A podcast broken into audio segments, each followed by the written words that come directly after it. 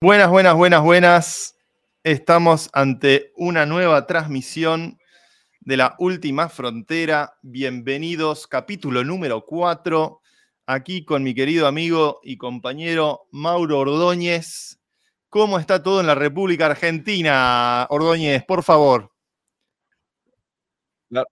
La, República Argentina está de está porque, como bien sabrás, ayer hubo un segundo, una segunda tanda de premios eh, para la República Argentina, que ganaron Messi, la escaloneta, eh, Scaloni, la escaloneta, el Ibu. También ganó el pueblo argentino, ganó la hinchada argentina el premio a la hinchada del mundo. Con el, Tula, representando al pueblo. Estamos el rayo, pero completamente de acuerdo. Fue, la verdad fue muy lindo ver, eh, un nuevo homenaje a, esa, a camada gloriosa que nos hizo felices en diciembre y ahora el mundo de vuelta a los pies de la civilización argentina que esperemos conquiste el siglo XXI.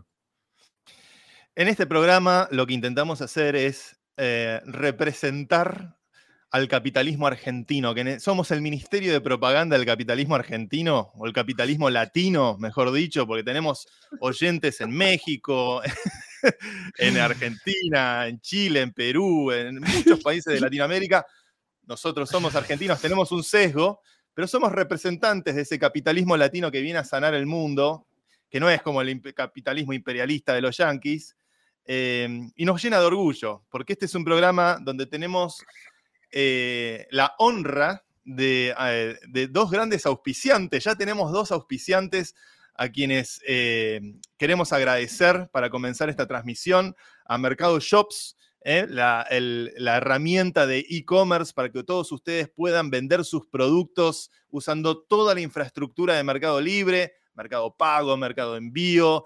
Mercado Shops hace lo complicado fácil ¿eh? y estaremos haciendo una columna Mercado Shops donde estaremos cubriendo algunos temas de tecnología bastante interesantes.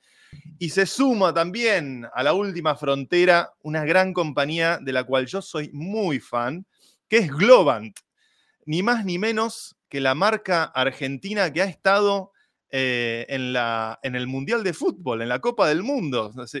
hemos visto todos los partidos donde aparecen un puñado de megacorporaciones, entre ellas Globant, que es una, una de las grandes empresas de tecnología latinoamericana que tiene presencia en 21 países y que ayuda a las organizaciones a desatar su potencial combinando la innovación, el diseño y la ingeniería a gran escala. Eh, deberíamos eh, saber muchas de, las herramientas y de las cosas digitales que usamos día a día tuvieron trabajo hecho por una, gran compañía como, como Globant, así que felices de sumarlos a esta experiencia que es la última frontera, donde iremos cubriendo los acontecimientos tecnológicos que ocurren semana a semana. Esta semana además, esta semana además, tenemos una sorpresa porque no solamente está esta transmisión en vivo de los martes, que es nuestro encuentro aquí con todos los amigos que vemos en el chat. Acá ya estoy viendo todos los que se sumaron. Eh, Juan María Segura dice, grosso, los estoy esperando ansioso. Bueno, acá estábamos, Juan. Eh, Sofía dice, Olu, Olis, Sofía. Eh, aguante la última frontera, carajo, dice Esteban. Aguante, vieja. Buenardo Perro, dice Santiago, me gustan estos saludos este, modernos. Em, pero bueno, eh, somos ya 34 usuarios simultáneos conectados. Amigos, por favor, suscríbanse al canal, síganos en Spotify, compartan en sus redes, así hacemos grande la fiesta. Todos son bienvenidos para que podamos congeniar en este momento, en esta tarde de Buenos Aires, mediodía de México, Em, noche, casi noche de, Madrid. Así podemos juntarnos y hablar sobre tecnología y cubrir un poco los acontecimientos de lo que estuvo ocurriendo eh, en esta última semana. Muy bien. Em, tenemos muchos temas hoy. Tengo aquí mi navegador que estoy aprendiendo a usar para, poder compartir en vivo eh, los hitos que queremos eh, compartir con ustedes. Eh, y claramente una de las cosas que a mí me está obsesionando cada vez más es la inteligencia artificial. ¿Estuviste jugando con alguna red neuronal por allá, Mauro? Estuve jugando con ChatGPT, em, se pasó, se pasó de gente, o sea, estás en, fila de espera para poder usarlo. Eh, creo que de alguna manera yo hago la instancia en la que lo puedo usar, pero después eh, lo que estuvimos hablando es, eso sobre la inteligencia artificial ayudando a los programadores a codificar. En el último programa que te pregunté, si, si mal no recuerdo, te pregunté a cuánto estábamos de que, un, de que la inteligencia artificial, dándole unos parámetros generales, te pueda programar un, programa completo. Habíamos usado el, el PC Fútbol como ejemplo. Si lo tenés por ahí atrás al tuyo, estaría bueno eventualmente mostrarlo, pero eh, creo que ahora, si no me confundo, salió el. ¿Lo tenés ahí? A ver, lo, voy a buscar, lo, voy a buscar, mientras nuestra productora estrella, Lucía, Lucía Lopreyasto, que acá dedos, dedos, nos va a corregir el tema para poder mostrar más cosas en la pantalla. Estamos con Lucho también, que se acaba de sumar al equipo. Perfecto. La técnica va mejorando semana a semana, amigos.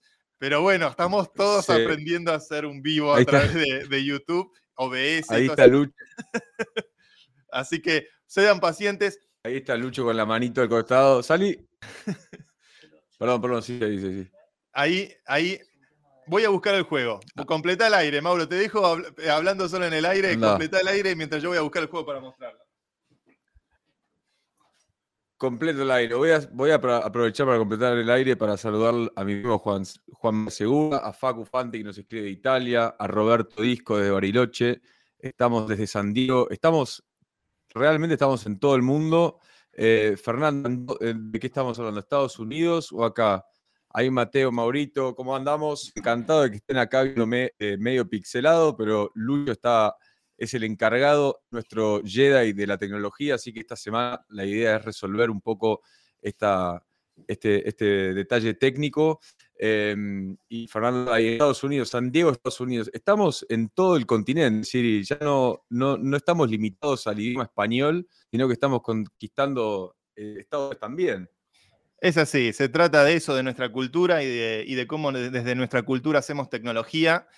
Eh, te vamos a bautizar Pixelman hasta que no podamos resolver la situación pixelada de Mauro, que, que sabemos, estamos como realmente tratando de hilar muy fino en las capacidades de conexión, la cámara, el OBS. Pero bueno, Pixelman, eh, mm. vamos a hacer que seas un personaje como eh, Max Headroom para los que en los 80.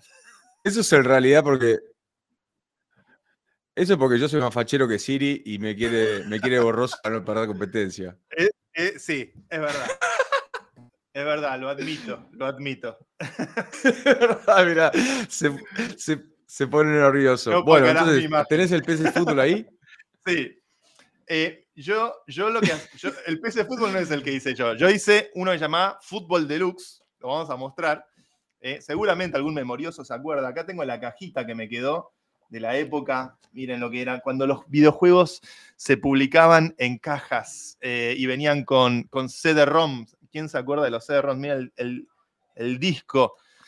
El fútbol deluxe, miren acá les voy a mostrar algunas capturas de lo que eran los screenshots que aparecían en la pantalla. Eh, ahí tienen como, era un manager, un manager futbolero, no soy muy bueno mostrando en pantalla. Y el menú, principal me llevó mucho tiempo de trabajo porque esa pelota 3D que girara. Gente, esto estaba hecho en Visual Basic. no sé cómo, cómo, hice para hacer un videojuego en Visual Basic y, llegar a publicarlo, pero eh, fue un lindo desafío. Yo siempre digo que esto es como mi diploma universitario, pues yo no hice la universidad, eh, no lo recomiendo, no hagan eso en sus casas, estudien, vayan a la universidad si pueden hacerlo, infórmense. Yo no estoy particularmente orgulloso de no haber hecho la universidad, em, pero eh, mi, universidad fue lograr armar un producto y un videojuego y publicarlo y exportarlo, que fue lo, que eventualmente ocurrió con el Fútbol Deluxe. Era un manager, em, un manager de fútbol, lógicamente siendo yo argentino y fanático del fútbol. Siempre mi juego favorito fue el PC Fútbol, que era un videojuego español muy popular en los 90. Em, y a mí lo que me daban ganas era hacer un juego de fútbol más realista. Entonces, el fútbol deluxe lo que tenía interesante era que podías eh, coimear al referee, mandar la barra brava a apretar el equipo rival, eh, podías eh, darle... Era el, fútbol, era el PC fútbol argentino. Eh, eh, Un PC fútbol el argentino. simulador era de- el de la yo lo vendía, lo vendía Era como el el simulador más realista posible. Es un simulador muy realista. Podías darle sustancias a los jugadores. Podías ir en cana también, ¿eh? Ojo. Había una. O sea, te confrontabas con tu ética.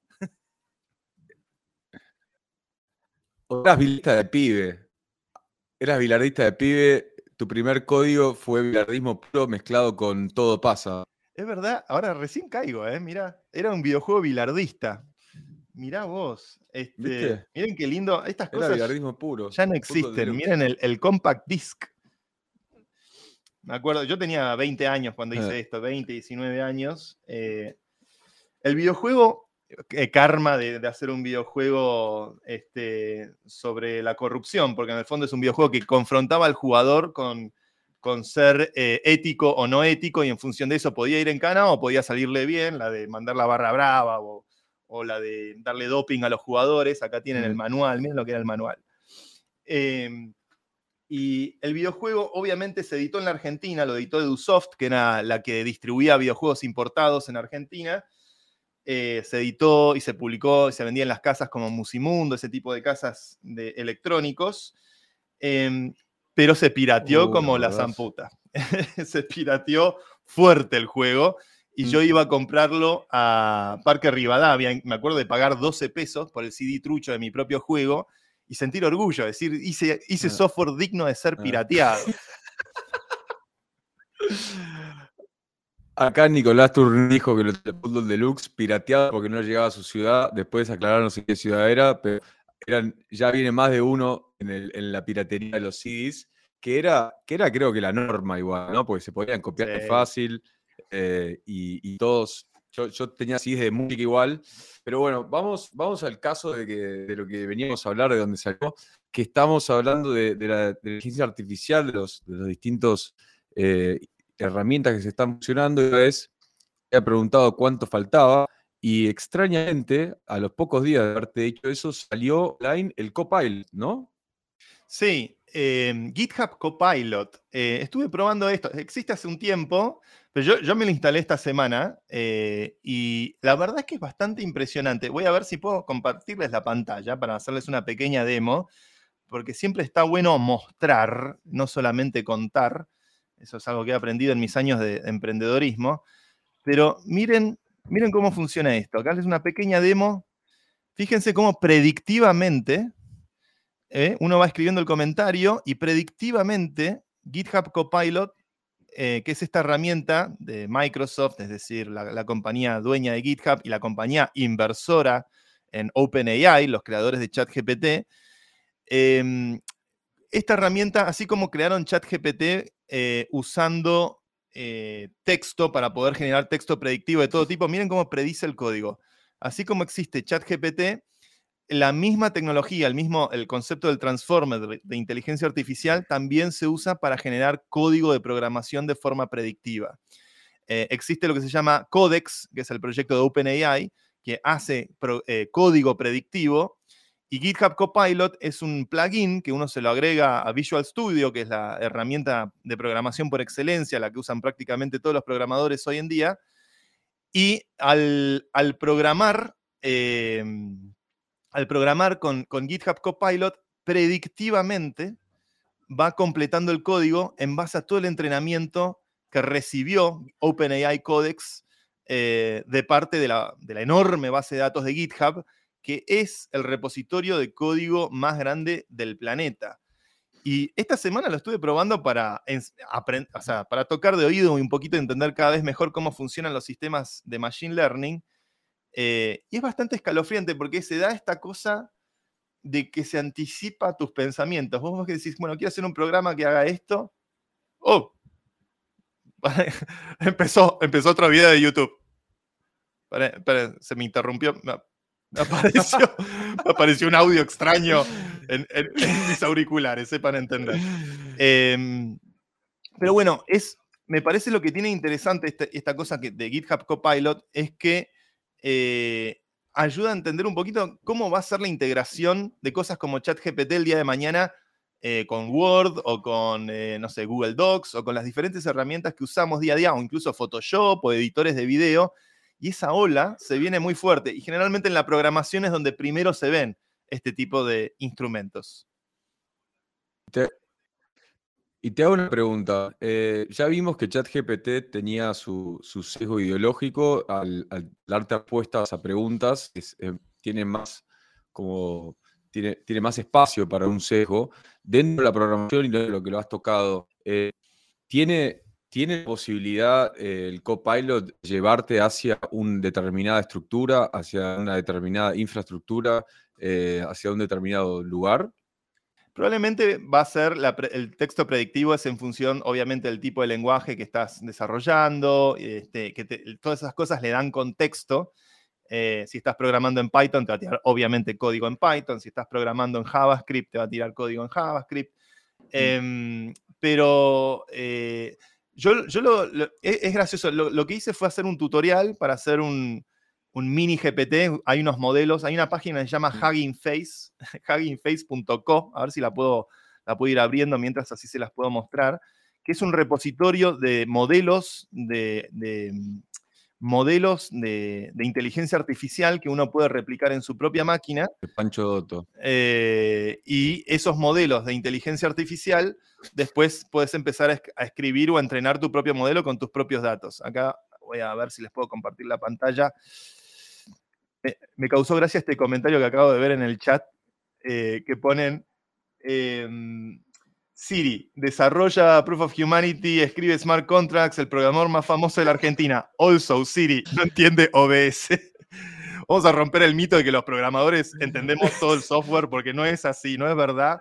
Aclaro también para que no puten. Yo programé Luby eh, y Proof of Humanity fui parte del lanzamiento, pero eh, agradezco que se me considere el programador más famoso de la Argentina.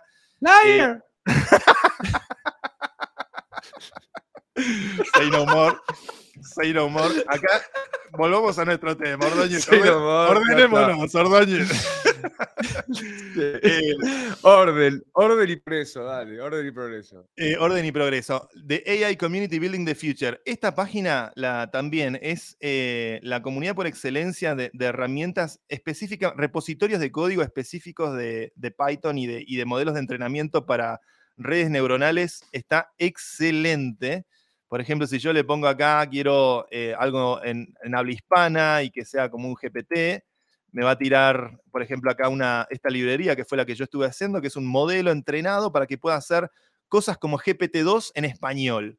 ¿no? Y yo lo que hice con, el otro día con Copilot fue clonarme esto, fui siguiendo un tutorial, y lo interesante es que a medida que hacía el tutorial, Copilot ya me iba completando exactamente las líneas de código que estaban en el tutorial. Entonces la predicción era perfecta, era, era literalmente el código del tutorial. Eh, y eso, eso me parece muy groso porque estamos recién como scratching the surface de todo eso. Em, y la verdad es que voy a confesar otra cosa. Em, yo justamente me puse a investigar estas herramientas para entender qué se puede hacer, qué no se puede hacer, porque tengo que entregar un libro. Tengo que entregar un libro y eh, no llego con la fecha no voy a llegar con la fecha, entonces me empecé a estresar con la editorial, les pedí obviamente una extensión de tiempo, pero eh, escribir es tedioso, lleva tiempo, hay que sentarse, hay que estar inspirado, hay que estar en in the zone. Y empecé a usar ChatGPT para poder ver si podía escribir el libro. Al principio imaginé, bueno, no voy a usar ChatGPT, voy a ver si puedo hacer un modelo propio que aprenda con, con todo el texto de mi libro anterior y en función de ese texto generar cosas predictivas o jugar un poco con eso. Y después me cayó la ficha. En realidad, vos querés tener la red neuronal con el mejor entrenamiento posible. ChatGPT no es algo que ocurre de la noche a la mañana. ChatGPT tiene probablemente dos años de entrenamiento. Eh, se cree que tiene seis meses de entrenamiento no supervisado, más otro año de entrenamiento supervisado. Em, y la verdad es que son 175 mil millones de parámetros, literalmente ese número, eh, lo cual hace que ChatGPT pueda razonar muy bien y generar texto muy específico. Y empecé, dije, bueno, en vez de programar algo propio, que lo hice un poquito para aprender, empecé a usar ChatGPT para escribir mi libro. Y cada vez que me bloqueo con un párrafo, digo, uy, me gustaría incluir una cita de tal y tal, por ejemplo, le digo, eh, ChatGPT, ¿me haces un párrafo que me ponga dos citas, una de Milton Friedman y otra de Hayek, donde hablen de ingreso básico universal? ChatGPT me tira el párrafo perfecto. Y yo ahí empecé a tentarme, dije, copy-paste. Empecé a copiar y pegar, copiar y pegar. Mira, justo, Justo ahí, perdón, Fernando Bertola comenta en el, chat, dice, ¿qué opinan sobre que el uso de las IA nos va a hacer más vagos mentalmente? creo, que no, es que nos hace vagos mentalmente, nos... nos em, a ver, eh, tipear es trabajo esclavo, gente. Tipear es trabajo esclavo. Sentarse y escribir es una cosa del siglo XX, del siglo pasado, sentarse a escribir. Es, una, tortura. Es una tortura absoluta. Estás en la facultad, tengas una monografía, tengas una tesis de doctorado. Uno quiere pensar, no quiere escribir, quiere pensar. Y a mí lo que, la verdad que los últimos 20 párrafos del libro ya no, empieza a no distinguir qué escribí yo. Obviamente uno edita y corrige, pero creo que voy a hacer, esta es mi idea, Mauro, a ver si te, la voy a pichear, se la picheo a vos y a todos los oyentes que nos están escuchando. Em, esta es mi idea. Mis libros generalmente son una transcripción biográfica de sucesos que viví en el campo de la tecnología y la política, como Hacktivismo, que cuenta un poco la historia del partido de la red. Eh, y con este libro nuevo, Work in Progress, eh, la historia es obviamente sobre lo que pasó en los últimos años con cripto. Se llama, el título que le puse es CryptoPunks, no sé si va a quedar ese título, pero la idea es contar eh, la revolución tecnológica que están haciendo desde Buenos Aires, desde Latinoamérica, para el mundo en materia de smart contracts, en, todo lo que ocurrió con cripto en estos últimos 7, 8 años. Em, y obviamente yo tengo un montón de anécdotas, un montón de historias, de, batallas y, de vivencias. Eh, el libro arranca con la visita de nuestro amigo Vitalik eh, eh, en Buenos Aires. La primera mitad del libro es muy biográfica, pero quiero que la segunda mitad del libro sea una biografía a la inversa. Es decir, no un libro que describe eventos en el pasado, sino que usando ChatGPT, usando inteligencia artificial, que sea un libro que escribe una biografía hacia el futuro. Que sea la segunda mitad del libro, sea todo pronóstico. ¿Qué es lo que va a pasar los próximos siete años? Y eso. Ciencia ficción. Claro, la historia se convierte en ciencia ficción. En, algún momento del libro eso ocurre, eh, pero vos no te das cuenta en esa parte del libro estoy ahora. Así que, no sé, ¿qué te parece? ¿Te, parece que va bien eso? me, parece divertido. El tema es que vas a tener que de alguna manera presentarlo como mitad, o sea, va a tener que ser dos libros claramente, en el sentido de que eh, una editorial, si le, si le presentas mitad real, mitad eh, pronóstico, ¿cómo, cómo, lo, cómo lo encuadras en, en un concepto real, ¿no? que, es, una novela autobiográfica y, ficción. Es, raro. Me divierte la idea igual, ¿eh? Me divierte la idea. Me divierte la idea porque es la acción de uno por el camino que tenés. A las editoriales, lo único que les importa, esta es mi, impresión, por ahí eso es lo que pasó conmigo, es que no tengas errores gramaticales. Que se vendan libros. y que se venda, obvio. Mirá, bueno, si no, mira, me divierte. Me divierte, porque es, estarías embarcándote en el. Sí, me, estás embarcándote en ciencia ficción, porque tiene mucho que ver con, tecnología y podés estar viendo realmente cómo, si, por lo que yo eh, conozco de la historia y, del desarrollo de ese libro, em, hay un punto en donde se está estudiando y se está jugando con la democracia, entendiendo estas redes como una como un mecanismo de reconstrucción de, la fibra de la sociedad. Entonces creo que si, si lo tocas bien y si, te, y si incluso si, si lo alimentás a la, ciencia ficción y te, y te, y te, dejas, te dejas bañar por la creatividad, incluso hasta poder crear eh, una, una, ciencia ficción, eh, no sé, lunar punk o, solar punk, podés, podés, embarcar ya en el mundo de, la ficción y no tanto el autobiográfico, como que es arrancar desde acá y pasar al sueño. Eh, no, me, no, me, disgusta la idea, ¿eh? Te digo que si, si, eh sale. Eh. A, la, editora le dije eso, vamos a hacer un libro de historia la primera mitad y la historia se transforma en ciencia ficción. Vamos a ver, vamos a ver, no prometo nada, pero estoy en el medio de, la elaboración de eso y la verdad es que es, estoy, es que lo que tiene la inteligencia artificial, o lo que tiene cualquier inteligencia, ni siquiera la artificial, sino la, la humana o la de mis perros que están por acá dando vueltas, es que la inteligencia es un dispositivo para generar predicciones que contribuya a tomar mejores decisiones. Si tenemos superinteligencias, si tenemos hiperinteligencias, inteligencias que ya nos hacen ir más allá del umbral de la singularidad eh, y no somos capaces de vislumbrar o discernir por qué piensa como piensa, porque ya es más inteligente que nosotros, meros mortales de carne y hueso, eh, asumo yo, mm. pienso yo, que esa inteligencia va a poder tomar decisiones sobre órdenes de complejidad mucho más grandes o, factores de tiempo o factores o sucesos mucho más, em, mucho más lejos en el horizonte del futuro de lo que somos capaces de tomar como decisiones los humanos individualmente o, socialmente. Entonces, poder hacer historiografía, pero al revés, es decir, mirando hacia el futuro, historiografía predictiva, es decir, ¿qué va a pasar con la democracia y la inteligencia artificial? ¿Qué va a pasar eh, con la política, con la toma de decisión, con los liderazgos.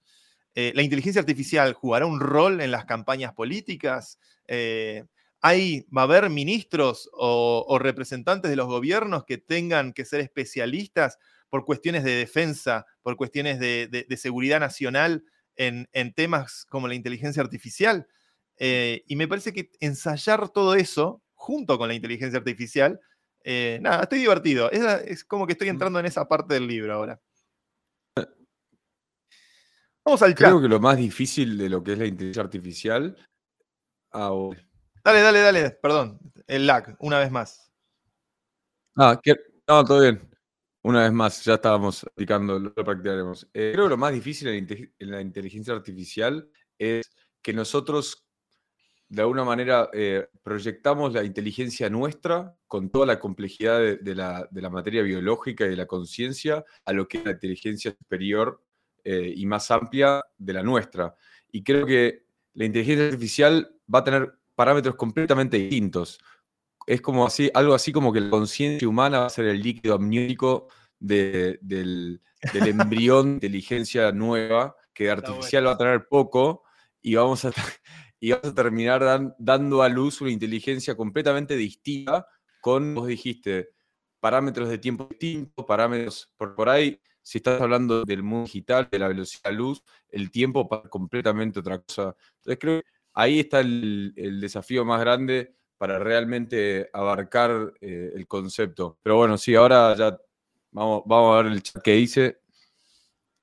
A ver, a ver, el chat. Em, y acá tenemos varios este comentarios. Eh, una de las personas más bellas que conozco, Coque Nazar, dice: Hola, bellezas. Hola, Coque. Eh, CA dice: Fija los conceptos a escribir. Fernando, tal cual, hasta mandar mails. ¿eh? Eso, eso, yo creo que dentro de muy poco vamos a empezar a ver cosas como ChatGPT en nuestros mails. Facundo dice: Joyce eh, se hubiese largado a llorar.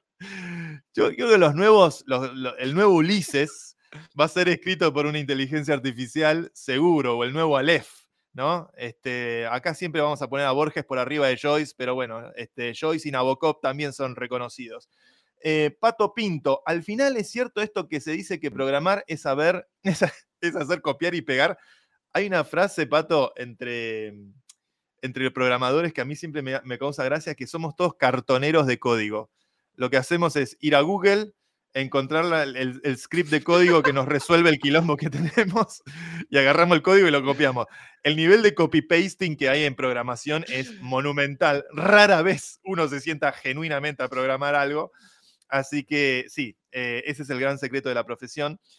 Eh, Bandit dice, la manera de cerrar las ideas es transmitiendo la información. Escribir es pensar. Me gusta, me gusta mucho lo que dice nuestro amigo Bandit acá. Eh, Facundo, ¿le mandás la mitad de los derechos a OpenAI? Eh, bueno, eh, después ah, lo, veremos con la editorial. Eso es raro el tema del copyright y derechos, ¿eh? Con la después que tengo mis abogados. Pancurulo, que se acordó tarde escuchando desde acceso a este. a ver, todo esto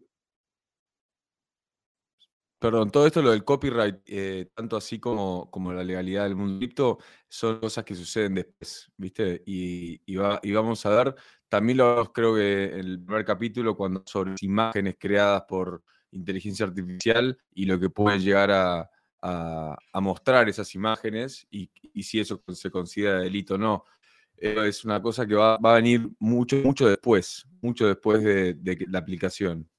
Es parecido a, cuando arrancaba Internet también, la, copia de información digital, los grandes problemas de copyright que hubo en la época de los torrents, Pirate Bay, este, y después, bueno, el, capitalismo se termina acomodando, ¿no? Genera sus monopolios, ofrece algo más barato, más fácil, mm. y todos contentos. Habrá que ver, eh, siempre se generan estas disrupciones en materia de derechos, pasa con todo. Jenny dice, es un libro supervisado por vos. Muy buena observación, Jenny. Eh, Fernando, horóscopo tecnológico 2023-2030 Santi Siri, me gustó eso. Eh, sí, va a ser medio como un horóscopo, es verdad, como una especie de oráculo que trata de mirar al futuro. Em, es todo un desafío. Vamos a ver, yo los iré manteniendo al tanto en nuestro humilde programa eh, sobre el progreso del libro. Espero, espero terminarlo, que es lo más importante. Em, pero bueno, de a poquito voy venciendo la procrastinación Acá Coque pregunta, ¿qué parte del chat GPT es la parte humana? Las preguntas que le hacemos. ¿Cuál es el marco en que se encuentra chat GPT? ¿De dónde viene? ¿A dónde va? ¿Qué quiere? La verdad es que también esto es importante como destacarlo, creo que lo hemos dicho en programas pasados, eh, ChatGPT o estos sistemas de, gran volumen, Large Volume este, AI, es una consecuencia de los 30 años de Internet que vinieron antes, porque todos estos sistemas se pudieron entrenar gracias a que existe la web, gracias a que existen las redes sociales, gracias a que existe toneladas de contenido generado por usuarios, y todo eso, toda esa generación de datos, esa monumental generación de datos, es lo, el capítulo indispensable para después llegar a, a este salto cualitativo impresionante de la computación que es la, inteligencia artificial. Bueno, mi amigo Mauro, ¿cómo venís sintiendo el programa el día de hoy? ¿Estamos bien? Somos 53 conectados. La, verdad que me estoy, me estoy divirtiendo mucho, me estoy divirtiendo mucho. Y una que nos quedó pendiente y que tiene que ver con la inteligencia artificial, y creo que fue uno de los primeros hitos de la inteligencia artificial eh, eh, a fines de los 80, fue fueron los motores de, ajedrez, ¿no? Los motores de ajedrez fueron los primeros, eh, los primeros, las primeras pinceladas en dirección eh, a, replicar la inteligencia humana dentro de, la, dentro de una actividad, que en este caso era el juego, eh, juego por excelencia, que es el, ajedrez, en donde son, son todas las variables son, se tienen que analizar y, creo que fue Kasparov el primero que fue vencido por Alpha Blue, ¿fue? Si confundo, Alpha Blue, el primer, el Deep Blue. motor que le un ser humano. Mira, eh, acá te lo voy a poner, mira. perdón, me confundí con AlphaGo. AlphaGo era el que ganó eh, hace. AlphaGo creo que fue en el 2010, 2012, por ahí, que está el documental famoso ese de Netflix. Sí, AlphaGo fue el de. Y eh, Kasparov fue en el año 96, si recuerdo bien. Yo me acuerdo de vivirlo esto, lo, vi, me acuerdo de leerlo en los diarios, no se hablaba de otra cosa, que fue eh, IBM hizo la Deep Blue, que era concepto de computación de, los años 90. La Deep Blue era un mega mainframe, como una supercomputadora. Esto es curioso. Hasta la llegada de Google, se creía que para lograr mayor computación había que construir supercomputadoras. Una de las cosas que hizo a Google lo que es, es que se dieron cuenta que la mejor forma de escalar el funcionamiento de algo como Google eh, no era usando o construyendo una supercomputadora, sino que era usando computadoras hogareñas que procesaran paralelamente la información. Entonces escalas simplemente agregando más PCs en lugar de construir una super PC. Esto es una de las tantas innovaciones que Larry Page y Sergey Brin hicieron a, partir del año 2000, cuando arrancan con Google. Pero bueno, Kasparov y Deep Blue, eh, Deep Blue era una, especie de mainframe, una supercomputadora, donde se aplicaba fuerza, eh, fuerza bruta para poder hacer eh, un sistema que jugara al ajedrez probablemente hoy haya inteligencias artificiales en nuestro, que prácticamente en, chess.com eh, tengamos este, mejores eh, robots que lo que era la Deep Blue contra la que jugó Kasparov. Y probablemente usando estas nuevas técnicas de redes neuronales y de, de AI, eh, lo, interesante es que así como sirven para hacer texto predictivo, para hacer imágenes, también sirven para aprender a jugar juegos y aprender a jugar al ajedrez o incluso a jugar al Atari o jugar al FIFA. Este, las inteligencias artificiales eh, en, el, mm. campo de los juegos están muy presentes. En el caso del Go fue interesante porque para los que no hayan visto el documental, súper recomendable, eh, lo, que, hace la inteligencia artificial, el, motor eh, al Go, eh, que ahí Juan María nos dice que fue en el 2016, lo que hace es eh, apunta hacia una estrategia de juego completamente distinta a la que los grandes jugadores eh, generalmente utilizaban. Entonces, el Go se juega, es un... Yo no sé jugar, más o menos leí la, la, las reglas y es como que tenés que ir encerrando fichitas dentro del mapa y vas sumando puntos por la cantidad de cuadrados que hayas, hayas, eh, encerrado a tu oponente. Eh, entonces, siempre el, jugador humano buscaba lo más elegante, la, belleza del juego, y AlphaGo se puso muy eficientista y fue jugar estrategia a ganarte por uno porque en realidad tenía que ganar, ¿viste? Bilardismo puro, ganar, como dice en Rápido y Furioso, for an inch, for a mile, to win is to win. Esa fue la lógica de AlphaGo, entonces lo volvió loco al, supuesto juego de la historia eh, y ganó por dos titos. Entonces también, no solamente, bueno, no también, línea con lo que vos decís, eh, lo que hace también es, no solamente ayuda a tu estrategia, pero por ahí te puede mostrar ideas que no, que no tenías tan claras porque ve el, juego de una manera distinta. Eso lo ato con las inteligencias artificiales. No, no son necesariamente una proyección de la nuestra, sino son otra inteligencia. Sí, eh, es, eh, y tiene una creatividad que a, veces este, sorprende hasta sus propios creadores. Me das el pie, que la verdad que este es uno de los pies más prolijos que hemos hecho. Me das el pie para introducir el siguiente tema que es justamente mi nueva obsesión. Tengo casi una enfermedad, pero es el eSport, en este momento el eSport, el deporte electrónico que más está creciendo en el mundo eh, por excelencia, que se están cayendo los servidores prácticamente todos los días, es el ajedrez. Eh, la, mm, eh, últimamente estuve haciendo un relevamiento de todo lo que pasa con Chess Online. ¿Por qué, me, ¿Por qué me interesé por el ajedrez?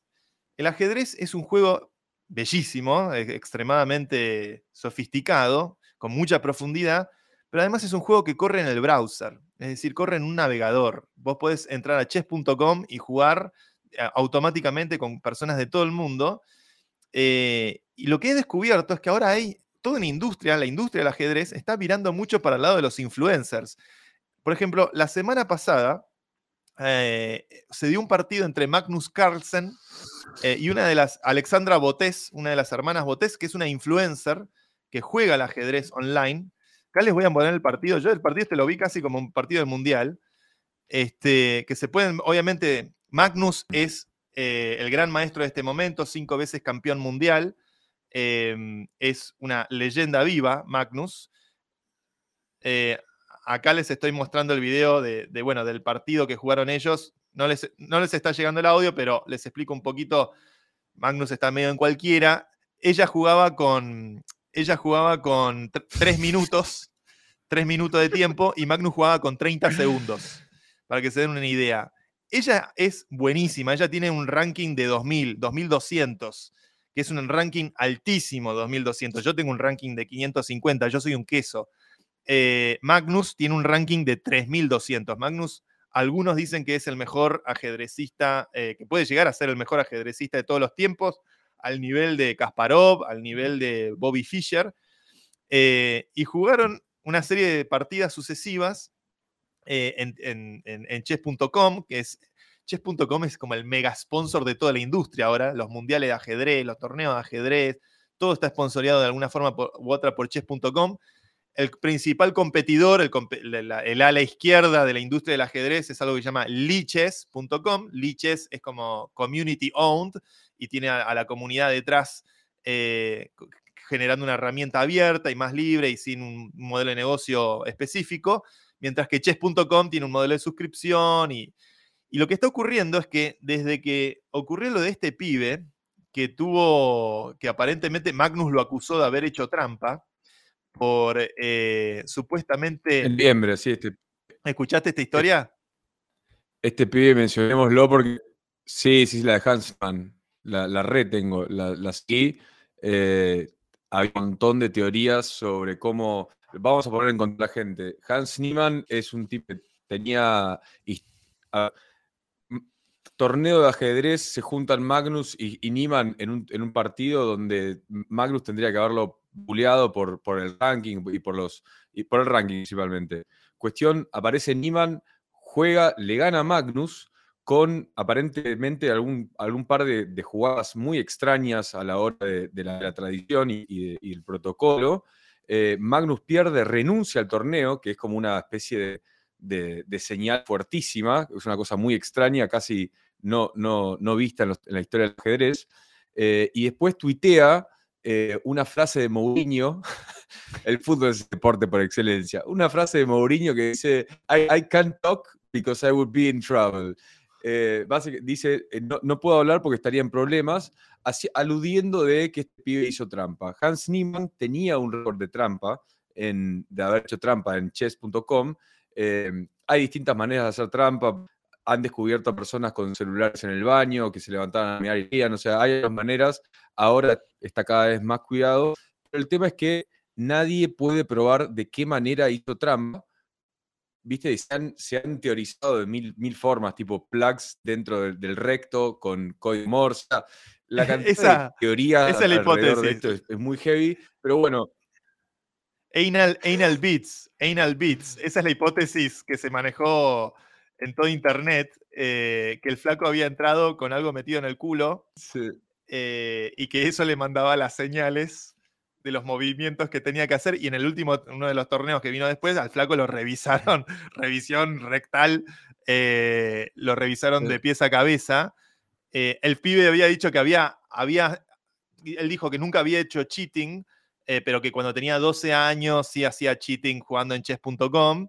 pero que nunca había hecho, no, no, era un cheater en, en, en partidas, en partidas de ajedrez eh, profesionales, en torneos profesionales.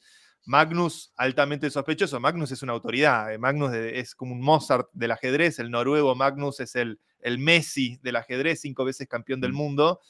Eh, Magnus sospechó mucho, hizo, hizo ese comentario. Aparentemente ahora hay un juicio por difamación. El pibe los, le, hizo un juicio a Magnus y a, chess.com y a toda la industria por, por difamación.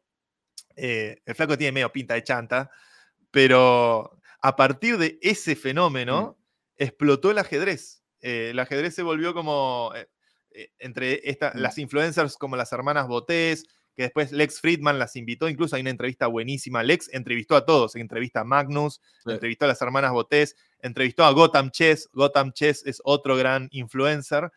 y no sé, yo, entré en esta especie de, de, de agujero Entrevistó a Kasparov. Entrevistó a Kasparov. Kasparov, un gran activista anti-Putin. Este, saludamos a, Gary Kasparov. Yo mm. lo conocí hace unos años a Kasparov en San Francisco. Tengo una foto perdida con él. La voy a rescatar por ahí, así después la, usamos para compartir en las redes.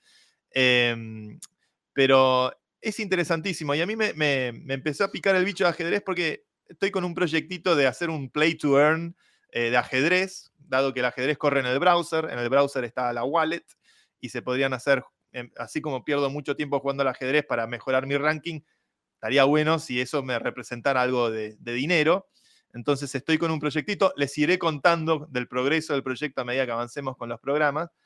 Pero bueno, quedé muy sorprendido. Abrí la puerta del mundo del ajedrez online y me encontré con, con influencers, con una industria, con, con megacorporaciones como chess.com. Este, y la verdad es que eh, eh, me, me tiene muy entusiasmado. Juego todos los días, debo jugar 10 o 12 partidos ya casi como gimnasia mental también, eh, y lo recomiendo mucho.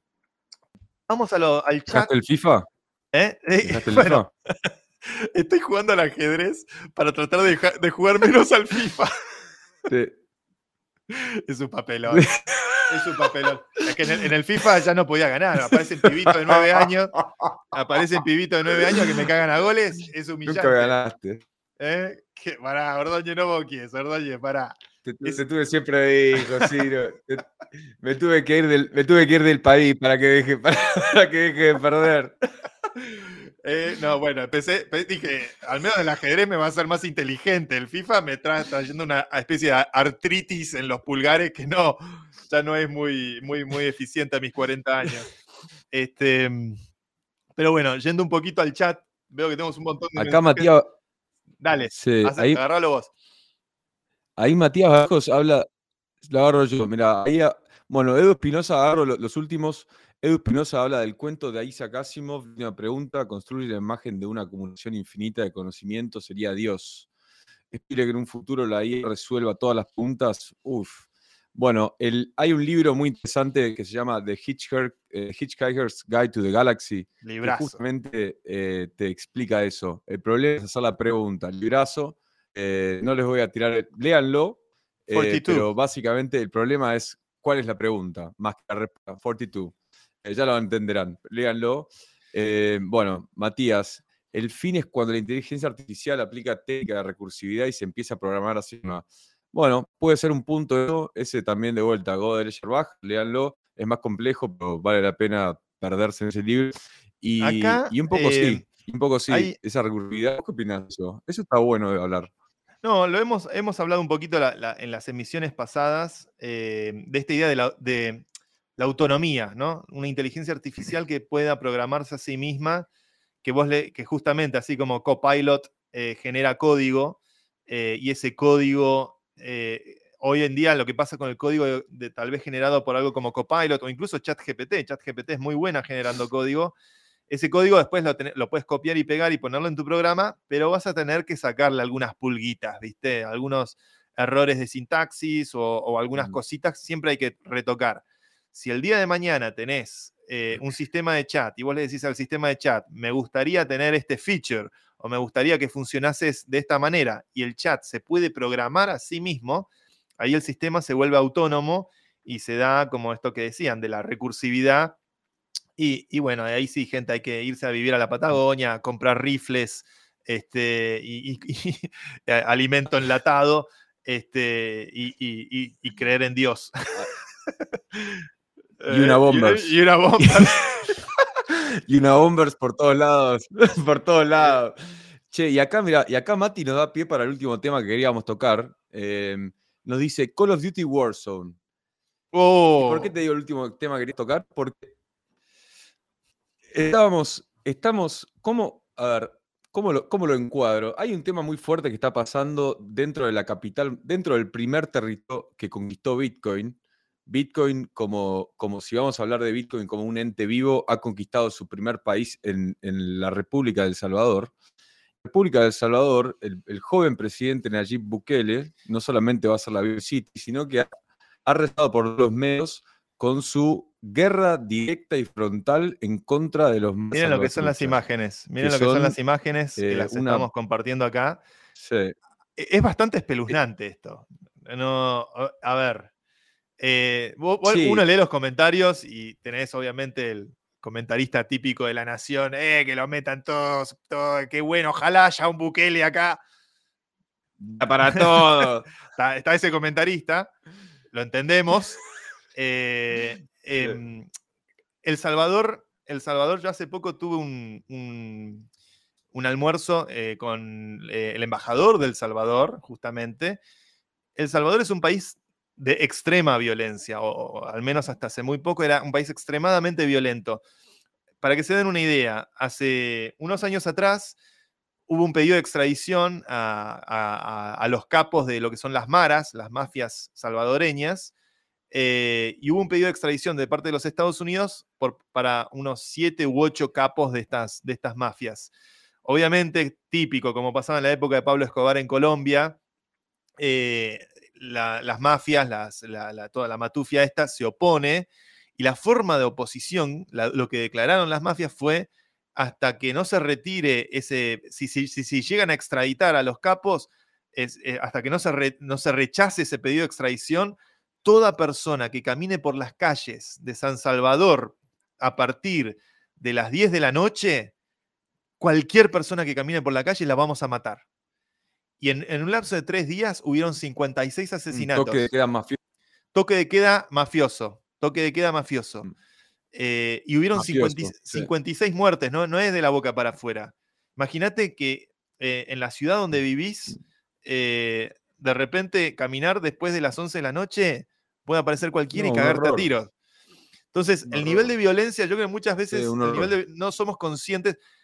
Y aparte estos muñecos, a ver, yo, para mí son un poco fuertes las imágenes porque es medio, es medio campo de concentración lo que estamos viendo. Pero estos pibes están todos tatuados. el tema de las maras es que ellos mismos se incriminan al tatuarse en la cabeza, en todos lados. Como que es muy fácil detectarlos también. No son muy sigilosos en su camuflaje estos muchachos. Yo creo que acá, yo creo que acá hay un problema muy grande que es, eh, primero, se manejaban con una, un alto nivel, leyendo un poquito de estas maras, arrancan en realidad en Estados Unidos, en Los Ángeles, como una especie de, bueno, típica, típica historia mafiosa, ¿viste? Con protección de los sureños, empiezan a hacer la historia del padrino, donde son todas las familias, después empiezan a, exportar su, negocio em, ya y vuelven, y vuelven a El Salvador. Lo que tiene que son territoriales, son súper, eran súper violentos, como bien vos marcaste, ese, toque de queda. Yo le pondría más que más, más mafioso tista, porque ya es, es nivel terrorismo eso. Eh, sí, y totalmente a ver, no, no hay muchas maneras de. Es, tipo, e, es, casi una, una, guerra abierta. Es una guerra abierta con un grupo paramilitar armado que están organizados, están financiados, están armados y los tenés que, y los que controlar. ¿Y cómo, los, cómo controlás a alguien que no tiene playbook? Y sin playbook también, ¿viste? No podés, no podés pretender ganarle a alguien que no tiene reglas jugando con reglas porque es previsible. Y si sos previsible, entonces tenés que tener otro tipo de, otro tipo de reglas. Bueno, pero sos el Estado también. En toda la ¿eh? historia esta de Sos, la ley. Sos la ley. Bueno, se, agarró, alguna de las oraciones que estás diciendo y las coloco en 1974. Sí, no, entiendo, entiendo lo que pero a ver, eh, acá estamos explorando las ideas y no necesariamente estamos, viste, dando clase de nada, tratando de, darles las cosas que vemos al que ustedes y sin, viste, tratando de ser lo más cuidado posible, pero sin intención de, declarar nada para ni uno ni para el otro. Entonces, yo lo que estuve leyendo un poco la historia del Maras y, en, en El Salvador, y hace no tanto, en el 2000, del 2012 a 2015, hubo una especie de pacto de paz entre un partido, eh, no me acuerdo qué partido era, pero entre el partido gobernante y los maras, en donde se bajó, eh, bajó mucho la, eh, como es la incidencia de muerte, la, tasa de homicidio, esta es la palabra, la tasa de homicidio, y después en el 2015 hubo un pico de homicidios que llegó a los 108 por cada, cada 100.000 habitantes, porque como se rompió el pacto. Ahora, también lo que hay, lo que hay, lo que se ha hablado al principio del gobierno de Bukele es que hubo una especie de acuerdo y hubo distintos contactos con eh, distintos capos de, los maras y representantes del gobierno para ir llegando a acuerdos. Entonces, me gusta a mí el hecho de que haya una determinación tan grande para terminar con, el terrorismo local hacia los ciudadanos de pie que están, se ven presos y sometidos ante poderes que no tienen, ya no tienen nada que ver con ellos, ¿viste? Las y eso me, pone contento en el hecho de la, salud, la salud y la seguridad de, los, de lo que yo voy hacer allá en El Salvador, un ciudadano más. Em, por otro lado, también tenemos que ver hasta qué punto esto es eh, perdura en el tiempo, porque incluso le damos el pie a que, de que, bueno, el tipo es, eh, es un tipo honesto, benigno, quiere hacer esto por, eh, las ideas correctas, cuando termina cuando se termina ¿qué, eh, eh, en qué se transforma, ¿viste? Porque estas, estructuras subyacentes a la sociedad siempre, siempre logran nacer de, una nueva forma. Entonces, e, es complejo el tema, eh, es súper cinematográfico lo que está haciendo Bukele, eh, y aún así tenemos todos un poquito las dudas y, a todos nos genera, creo que también el, punto de, bueno, qué bueno que estén ahí, qué bueno que estén así, y por el otro lado tenés a los, a los, ¿viste? los grandes defensores de derechos humanos diciendo cómo los pueden tratar de esta manera, que ahí no emulgo tanto con esa idea. Eh, con esa idea extrema de, de ¿viste? De, que, la es una víctima de la sociedad y por eso eh, no debería ir en cárcel. Bueno, me voy a poner muy, muy realista. El hecho es que lo de es, eh, es, interesante de ver, porque Rank es un tipo joven, eh, conquistado por Bitcoin, por, por blockchain, y ahora tratando de conquistar la seguridad de, ese país. ¿Vos cómo lo decís? No, no. A mí, a mí me parecen escalofriantes las imágenes. Eh, viniendo de un Estado, me parece que el Estado tiene una responsabilidad adicional, que es la ley, pero más allá de eso entiendo que el orden del conflicto, ante la inseguridad y ante la violencia, eh, nada, lo que decíamos al principio, ¿no? Se ve que Bukele es un líder de armas tomar. Eh, es interesante el caso de Bukele. Bukele bueno, en el año, en el bull market de Bitcoin, eh, fue como el presidente de Bitcoin, ¿no? Que quiere hacer el Bitcoin City, sacó un bono para El Salvador, este, también respaldado en Bitcoin, legalizó el Bitcoin. Es interesante que tiene como una mirada generacionalmente muy distinta a la mirada de tal vez la mayoría de los presidentes del mundo hoy, por el hecho de que tiene 40 años. Este, cuando Bukele fue electo presidente, e, era conocido como el presidente tuitero, que manejaba su gabinete con tweets y, daba instrucciones y órdenes a través de Twitter. Claramente es alguien que tiene una sensibilidad con la tecnología, con las nuevas herramientas, con la nueva comunicación, este, porque es parte de una nueva generación. Eh, y eso, esa, eso es, es, interesante. No estoy en condición alguna de opinar sobre política salvadoreña y la coyuntura del Salvador. Sí tengo la sensación de que es un país que, de quienes viven allá y la gente que he conocido, como el embajador del Salvador y demás, que la violencia es una preocupación extrema. Eh, y, bueno, habrá que ver. Eh, Bukele es tal vez el Fidel Castro, Fidel Castro de derecha eh, en, formación, este, pero, pero bueno, Latinoamérica tiene, tiene estas cosas. habrá que ver. Es alguien que claramente también ha colocado a, El Salvador en el mapa. y, y, esto, la verdad que estos videos llamaron mucho la atención esta semana. Vamos un poquito al chat. Em, ya, ya estamos llegando a la hora de transmisión. Eh, hemos sido más de 60 usuarios conectados. Muchas gracias a todos los que se suman a ser parte de esta experiencia. Acá Edu Espinosa tiene un comentario que me encantó, que es del cuento de Isaac Asimov, La última pregunta, dice Edu, construye la imagen de que una acumulación infinita de conocimiento sería Dios. ¿Es posible que en un futuro la inteligencia artificial resuelva todas las preguntas? Eh, incluida esa pregunta, Edu, digo yo. Em, la última pregunta es lejos, lejos, lejos. ¿eh? Eh, mi cuento favorito de, Asimov. Es un cuento de Asimov de dos páginas o página y media. Búsquenlo, el PDF seguro aparece entre los primeros resultados. La última pregunta de, de Isaac Asimov. Es un manjar ese cuento, porque ahí te das cuenta que Asimov, justamente lo que decías vos, Mauro, este, Hitchhiker's Guide to the Galaxy, eh, te revierte el tema y es, no importa la respuesta, lo que importa es la pregunta. la famosa escena de que construyen esta super mega inteligencia que lleva años construir y le preguntan cuál es el sentido de la vida, el universo y todas las cosas, y la máquina está durante millones de años calculando la respuesta y finalmente llega el día en que la civilización galáctica va a conocer y la máquina dice 42 el famoso número 42, que es un número que lo van a encontrar por todos lados. Eh, y la última pregunta de Asimov, que creo que es previo a Hitchhikers de Douglas Adams, eh, es una joyita porque conecta muy bien tecnología eh, y vamos a decir el hacedor de estrellas, Dios, como lo, llamaba Borges.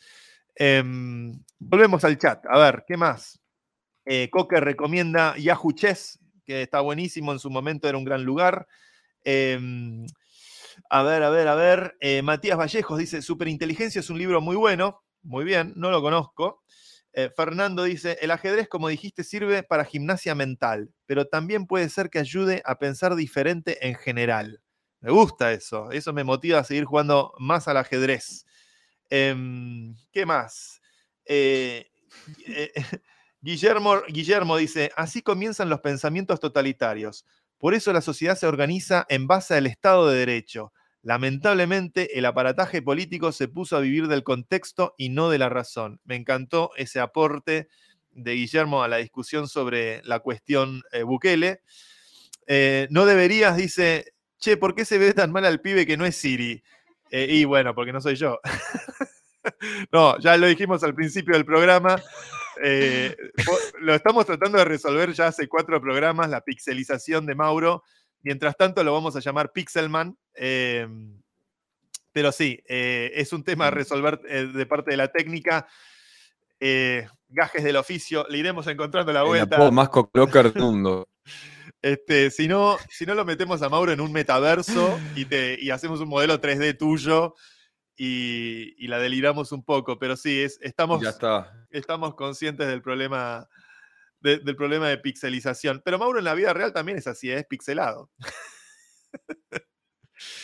Em, sí, sí, sí. Yo, en realidad no existo. Estás hecho por una AI. Podríamos empezar a decir eso. Yo soy. Yo soy, yo soy, de su imaginación, muchachos. No, no, me crean real. Muchachos eh, y muchachas que están conectados aquí, eh, estamos ya llegando al segmento final del programa, donde, bueno, vamos a relajarnos un poco, vamos a poner cosas divertidas que encontramos por internet. Em, acá hay un encuentro, un choque de civilizaciones. Un choque de civilizaciones, la civilización, la civilización argentina y la civilización de la inteligencia artificial ChatGPT. ¿Vieron? ¿Lo vieron a Giordano, a ChatGPT contestando la, la pregunta de Giordano? ¿Esto lo viste? Esto todavía no lo vi. ¿No lo viste? Y si no me confundo, es aporte de nuestra productora Lulo Plato, ¿no? Miren, escuchen esto, a ver si les puedo poner el audio. A ver si lo puedo levantar a Giordano. Pues le pusieron textualmente todo lo que Giordano le dice. Cuánto oxígeno eh, le quita realmente un auto, una combustión del auto, eh, equivale eh, a cuántas árboles se necesitan para evitar justamente que el árbol que da oxígeno, indudablemente uno en la montaña, cuando ve realmente que no hay ningún árbol, es que no hay oxígeno. Quiere decir que falta oxígeno ahí en la montaña que vos me dijiste en otra oportunidad. ¿Qué pasa? ¿Cuánto equivale los gases y, y lo que le quita oxígeno eh, eh, comparado con la cantidad de árboles que haría falta para combatir eh, la combustión de un auto que está obsoleto, como dijo que tiene que, bueno, hubo, hubo, hubo alguien, para, para, Jordano, cálmate. Hubo alguien que puso textualmente esto en chat GPT, esto lo tuiteó Javi Fernández. la inteligencia artificial pudo responder la pregunta más difícil de la humanidad, la que formuló Roberto Giordano durante 50 segundos sobre el oxígeno. Y él lo puso en ChatGPT este, y aparentemente ChatGPT dio una respuesta. Vamos a ver si lo puedo, lo puedo mostrar. La, transcripción es más graciosa que la respuesta. ¿Quién es el Diego? Eh, no, no se parece. Entiendo tu pregunta, tiro ChatGPT. Y puedo tratar de responder. Entiendo tu pregunta. Ya ChatGPT sabe que la pregunta era complicada y tiene que decir, pará, yo la entendí. Y, y bueno, evidentemente da una respuesta. no creo que sea tan importante, pero este, pero lo puedo entender. Hasta, si ChatGPT puede entrenar a Jordano. Yo tenía un equipo de fútbol que era No me peguen, soy Jordano. No me peguen, soy Jordano. ¿Qué más? ¿Qué más tenemos? A ver, tenemos acá también las termitas y las hormigas, ambas protegidas por una línea de soldados que mantienen líneas sin atacarse. ¿Esto lo, esto lo viste? es tremendo. Eso, eso lo vi, eso me, sorprendió el hecho de, que tengan conciencia de que tienen una especie distinta a ellos, que pongan una barrera de defensa y esa barrera de defensa sea la protección eh, casi guerrera para, para la libertad de, su otro, de sus otros, eh, ¿cómo es? De sus otros compañeros. Eso está de, los dos lados, es la misma estrategia. Es una locura, ¿eh? Eh, es una locura porque además locura. es geopolítica pura esto. Son de como. Hay, una- hay un límite geográfico ahí delimitado. Esto es Berlín posguerra. Vos sabés que conocés la historia de las hormigas argentinas. ¿Escuchaste hablar esa historia? La hormiga argentina, querés un detalle de historia, Eh, la descubre mi bisabuelo, Ángel Gallardo. ¿En serio? Eso no es joda, Contanos un poco. lo juro. Biólogo. Bueno, no tengo mucho más. más- Bueno, Ángel Gallardo fue ministro de Educación, Alvear. eh, después fue canciller argentino eh, en Italia, bueno, embajador argentino en Italia en principio de 1920. eh, cuando fue ministro de Salud, ministro de Salud, perdón, ministro de Educación, eh, biólogo, pero bueno, cuando fue ministro de Educación eh, fue el instaurador de los guardapolvos blancos eh, en la- las escuelas públicas. eh, y después fue biólogo, hay un museo, Ángel Gallardo, de ciencias naturales, hay un colegio, hay una estación de, de- de- de- subte, eh, y uno de sus, uno de sus descubrimientos fue eh, la, la hormiga Gentum. También fue el fundador de la conferencia científica americana, o tendría que encontrar bien el nombre cuál era, eh, pero no, tipo un prócer, un- no sé si un prócer, así como una eminencia intelectual del, principio del siglo eh, XX en la Argentina, eh, y uno de sus, uno de sus así, descubrimientos en la biología fue, fue la hormiga argentina. Eh, Imagínate estar 1920 sin un pedo que hacer buscando hormigas también, ¿no? Hay que tener que descubrir hormigas. Pero, pero ahí estaba, se nos fue la imagen. Acá estamos ¿No? viendo, sí, ¿qué pasó No, con, el. que- Pero bueno, estamos, ahí- eh, problemas técnicos. eh, estamos Bueno. tratando de resolver aparentemente Sí, la conexión. Bueno, un poco accidentada la transmisión de hoy, pero de a poquito vamos corrigiendo los detalles técnicos.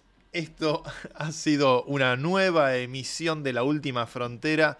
Queremos agradecer una vez más a nuestros eh, auspiciantes que nos acompañan, a Mercado Shops. Mercado Shops, para los que no saben, es la plataforma de tiendas online de Mercado Libre, así que si quieren comerciar y vender productos usando toda la infra de Mercado Libre, como Mercado, mercado Pagos, Mercado Envíos, Mercado Crédito, eh, no duden en contratar y en usar Mercado Shops.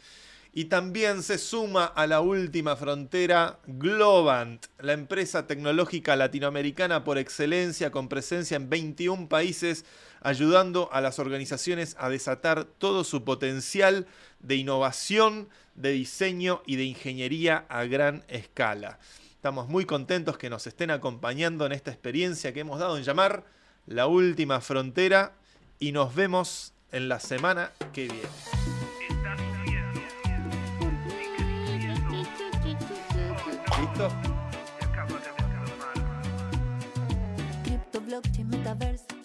Así es el mundo en el que ahora me ves. Pero no fue siempre así, antes no sabía ver, ver, market a la vista y yo sin internet. NFT, NFT,